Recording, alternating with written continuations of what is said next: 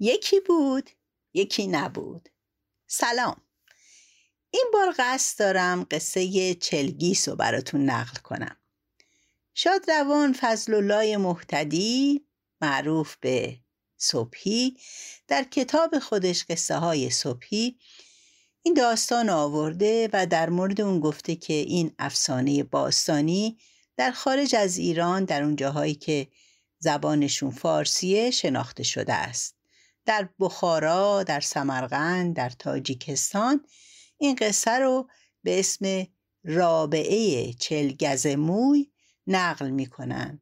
و چون این داستان مثل سایر داستانهای قدیمی چند جور نقل شده ایشون برای اینکه این داستان رو به اون شکل واقعی پیدا بکنن یک ماه وقت صرف کردند. ایشون میگن نسخه های رسیده رو زیر و رو کردم. پای نقل کسایی که این قصه رو می‌دونستن نشستم تا تونستم این داستان رو به این شکل در بیارم. بیشتر کسایی که این قصه رو برام میفرستادن اونو با قصه های معروفی مثل نارنج و ترنج پادشاه بی اولاد پادشاه و سه پسر پنج رفیق عجیب و اسب بالدار مخلوط کرده بودند. تا بالاخره. جناب صبحی اون قصه ای رو که از همه معروف داره انتخاب کردن. با درود به روان پاک این قصه گوی بزرگ آغاز می کنم چلگیس. بشنوید. به نام فرازنده آسمان و گستراننده زمین.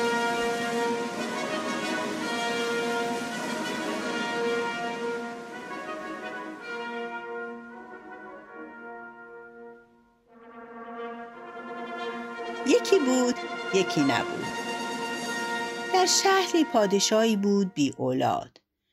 شب و روز در این فکر بود که چرا باید اجاق من کور بمونه و بعد از من کسی نباشه که چراغ منو روشن کنه. یک روز تو آینه نگاه می کردید موهای سفید تو ریشای سیاش دویده. غمش هزار برابر شد. با خودش گفت این زندگی به چه درد من می‌خوره؟ خوب دست از پادشاهی بکشم و سر به بیابون بذارم. یا خاک سرنشین بشم و دست به دامن صافان و پاکان بزنم و آرزومو بگیرم. تو کش قوس این فکرها بود که پیش خدمتش اومد و گفت قبله عالم به سلامت باشد.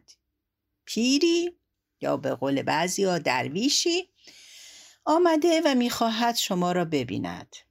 پادشاه گفت من حال و حوصله این که با کسی حرف بزنم و ندارم. تو برو ببین چی می‌خواد.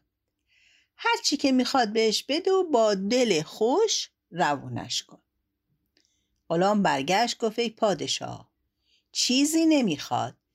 می‌خواد شما رو ببینه. پادشاه گفت بسیار خوب بگو بیاد. پیر آمد و با پادشاه صحبت کرد. وقتی از درد دلش با خبر شد سیبی از جیبش در آورد داد به پادشاه گفت نصف این سیب و خودت بخور نصف دیگرش هم به حلال و همسرت بده. خدا به تو پسری میده. اسمشو نزار تا من بیام و بذارم. پادشاه خوشحال شد و همین کارو کرد. بعد از نه ماه و نه روز و نه ساعت و نه دقیقه خدا به پادشاه پسری داد. هنوز شب ششمش که شب اسم گذاری باشه نرسیده بود که پیر سر رسید. بچه رو خواست.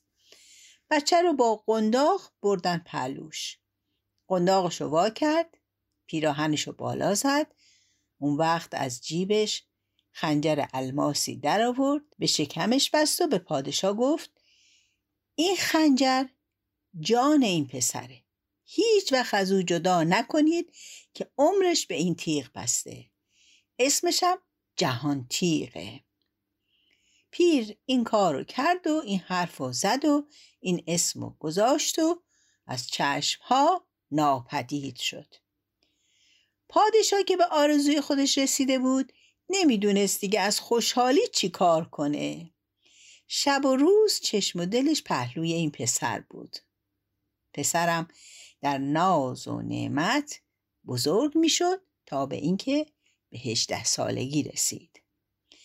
یواش یواش تو کارای پدر دست می برد و اتاقای قصر و خزانه رو وارسی می کرد تا روزی به اتاقی رسید که یک قفل طلا درش زده بودند. پرسید کلید این قفل کجاست؟ گفتند کلید این اتاق توی جیب پادشاست به کسی نمیده. هنوزم کسی نفهمیده که توی اون اتاق چیه. جهان تیغ اومد پلوی پدرش و گفت پدر جان کلید اون اتاق رو می‌خوام. می‌خوام ببینم اون تو چه خبره. پادشاه گفت این فکر رو از کلت دور کن. برای اینکه نباید جوانها و جاهلها توی اون اتاق برن. هر وقت پا به سن گذاشتی میری و می‌بینی ولی حالا برات خوب نیست. این حرفا جهان تیغ و بیشتر هوایی کرد. شب و روز توی این فکر بود که کلید اون اتاق رو به دست بیار و ببینه اون تو چه خبره. یک روز که پادشاه به شکار رفته بود جهان تیغ هر طوری بود کلید رو پیدا کرد و رفت در اتاق رو باز کرد. گوشه اتاق یک صندوقچه آهنی بود. در اونو باز کرد. شکل یک دختری رو دید که روی پرده نقاشی کرده بودند. اول به چشمش نیومد. بعد که یه خورده بهش خیره شد یک دل نه صد دل عاشقش شد و به یک روایت همونجا پای اون صورت از حال هوش رفت. از اون اتاق اونو به اتاق مادرش آوردن. از مادر پرسید این شکل چیست؟ گفت این شکل دختر چلگیسه. گفت هر طور هست باید برم و اونو از هر جا که هست پیدا کنم و الا دق مرگ میشم. مادر جهان تیغ تفصیل رو به پادشاه گفت. پادشاه هم پسر رو خواست و خیلی نصیحتش کرد که ای پسر دست کسی به این دختر نمی‌رسه. این کار به این آسونیا که تو خیال می‌کنی نیست. اصلا دختر چلگیس و برای اینکه گیر آدمی زاد نیفته دیوا حبس و بندش کردن. تلسمش کردن که دست کسی بهش نرسه. اگه عقلت منم بگذر از این کار. جهان تیغ گفت نه. هر طور شده من باید برم این دختر رو پیدا کنم. اگه روی قله قافم باشه اگه زیر طبقه هفتم زمینم باشه هر جا که باشه من باید گیرش بیارم. پادشاه وقتی دید جهان تیغ اصرار می‌کنه و از حرفش بر نمیگرده بهش اجازه داد.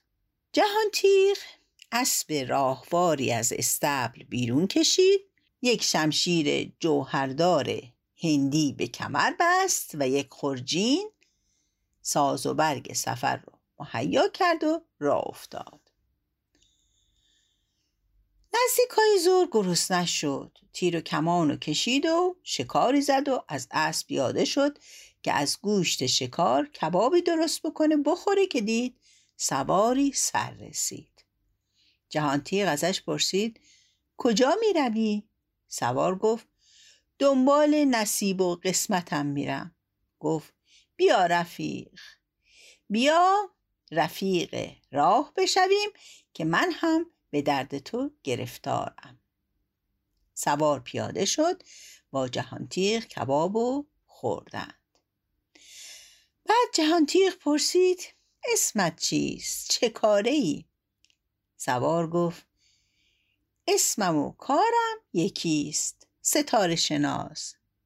جهانتیغ و ستاره شناس با هم به راه افتادند نزدیک غروب به منزل نرسیده به سوار دیگری برخوردند جهان تیغ پرسید تو که هستی چه کاره ای کجا می روی؟ گفت کارم و اسمم دریا نورد و دنبال نصیب و قسمت می روم. جهانتیر گفت بیا با ما رفیق راه شو که ما هم به درد تو گرفتاریم. شب و تو منزل موندن. صبح ستایی به راه افتادن رفتند و رفتند تا رسیدند به شهری. دیدند اهل شهر تمام زرد و لاغرن. پرسیدن چرا اهل این شهر اینطور رنجورن؟ جواب شنیدن که در این شهر آب کمه. برای اینکه سر چشمه های خوابیده نمی‌ذاره مردم برن آب بردارن و شبانه روز یک دفعه بیشتر آب به شهر نمیاد. اونم به اندازه این نیست که به درد همه بخوره. تازه در عوض اون یه ذره آب باید هر روز به نوبت یک دختر جلوش بندازن که بخوره. در این بین جهان تیغ و رفیقاش دیدن که یک دختر خیلی خوشگل با زر و زیور توی تخت روان نشسته یکی هم جلوش داره فریاد می‌زنه ای مردم این دختر پادشاست. امروز نوبت اوست که خوراک اجدها بشود. پادشاه گفته هر کدام از شما برود و اجدها را بکشد این دختر با زر و زیور و نصف خزانه من مال اوست. اما کسی جرأت نمی‌کرد که پا جلو بذاره. اینا رفتن جلو. جهان تیغ شمشیر رو کشید و رفت جلو. دو تا رفیقش هم از عقب. دختر پادشاه هم پشت سرشون. مردم هم از دنبال اونا می‌رفتن تا رسیدن به چشمه. جهان تیغ با شمشیر کشیده رفت به طرف اجدها هنوز اجدها دهنش رو باز نکرده بود که شمشیر به دهنش خورد و تیکه پاره شد بعد شمشیر رو کشید زد به کمرش و با یک ضربت از وسط نصفش کرد. بعدم کشیدش به کنار که آب به طرف شهر سرازیر بشه. نصف روز از خون اشتها آب قرمز بود. دختر پادشاه کاری که کرد دستش زد توی خون اجدها بعدم زد به بازوی جهان تیر در نتیجه پنجش روی بازوی اون افتاد. باری. مردم با کمال خوشحالی به سر چشمه اومدند. آبم به شهر باز شد. اما هر کسی مدعی بود که اجده رو من کشتم. ولی دختر گفت اجده رو کسی کشته که روی بازوش با خون اجده نقش پنجه منه. آن وقت جهان تیغ رو پیدا کردن و بردن پلوی پادشاه. پادشاه گفت من وعده کردم که هر کس این جانور رو از بین ببره نصف مال خودم رو با این دختر بهش بدم. حالا بیا که دختر و مال خودم رو به تو بدم. جهان تیر گفت ما سه برادریم با هم کار می‌کنیم. دختر و نصف مال شما حق برادر بزرگ ما ستاره شناسه. پادشاه گفت خیلی خوب. شهر آین بستن و بسات عروسی رو راه انداختن. دختر پادشاه اون ولایت هم دادن به ستاره شناس.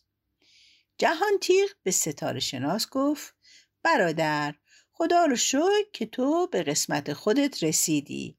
کاری که می‌کنی مواظب ستاره ما باش. جهان تیغ ستاره شناس رو اینجا گذاشت و با دریا نورد از اون شهر رفت. مدتی رفتند تا به شهر دیگری رسیدند وقتی وارد چهارسوی شهر شدند دیدند یک دفعه دکاندارها بنا کردند دکانها رو بستن و به خونه ها فرار کردند مردم هم همینطور. همه با دست پاچگی به خونه هاشون می گریختن. از هر کسم که میپرسیدن چه خبره از بس که گیج فرار بود مجال جواب دادن نداشت. در این بین دیدن دوتا شیر درنده می‌خورند و میان وسط چارسوی شهر. معلوم شد مدت هاست که این شیرا نزدیک زور میان. هر کسی رو که دم دستشون بیاد یکی یا دوتا می‌گیرند و برمیگردن به صحرا و اونا رو می‌خورن جهانگیر تا این دوتا شیر رو دید به طرف اونا رفت. با دست راست یال یکی رو گرفت با دست چپ یال یکی دیگر رو. قائم پیشونی هر دو شیر رو به هم زد و بعدم اون دوتا شیر رو برد به صحرا و به گاوا هم بست.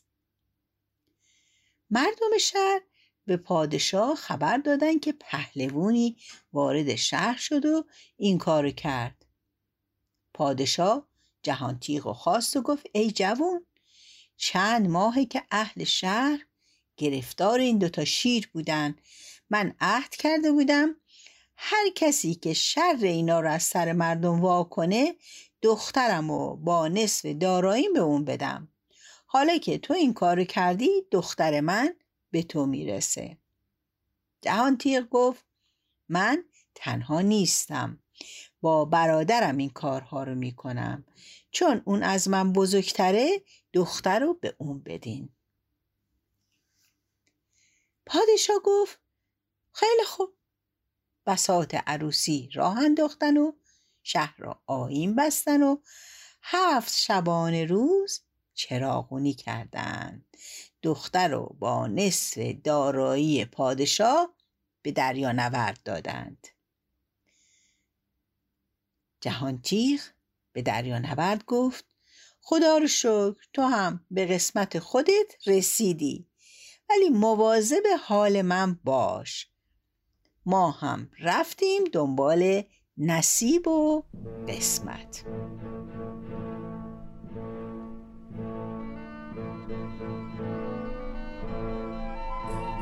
جهان تیغ. از اون شهر اومد بیرون و راه بیابون رو پیش گرفت. وسط بیابون به پیری برخورد. سلام کرد.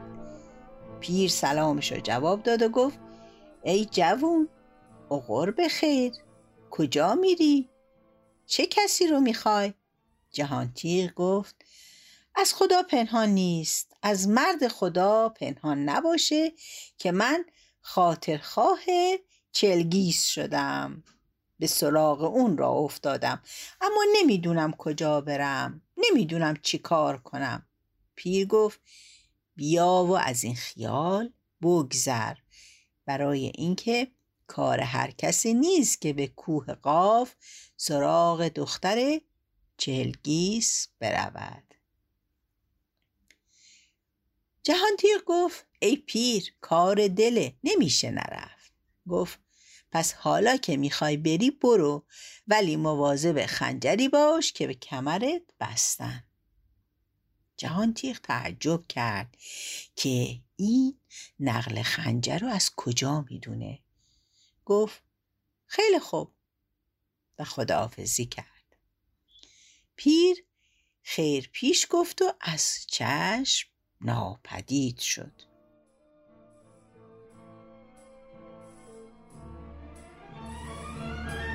لطفا به ادامه داستان در پادکست بعدی گوش بدید تا بعد خدا نگهدار.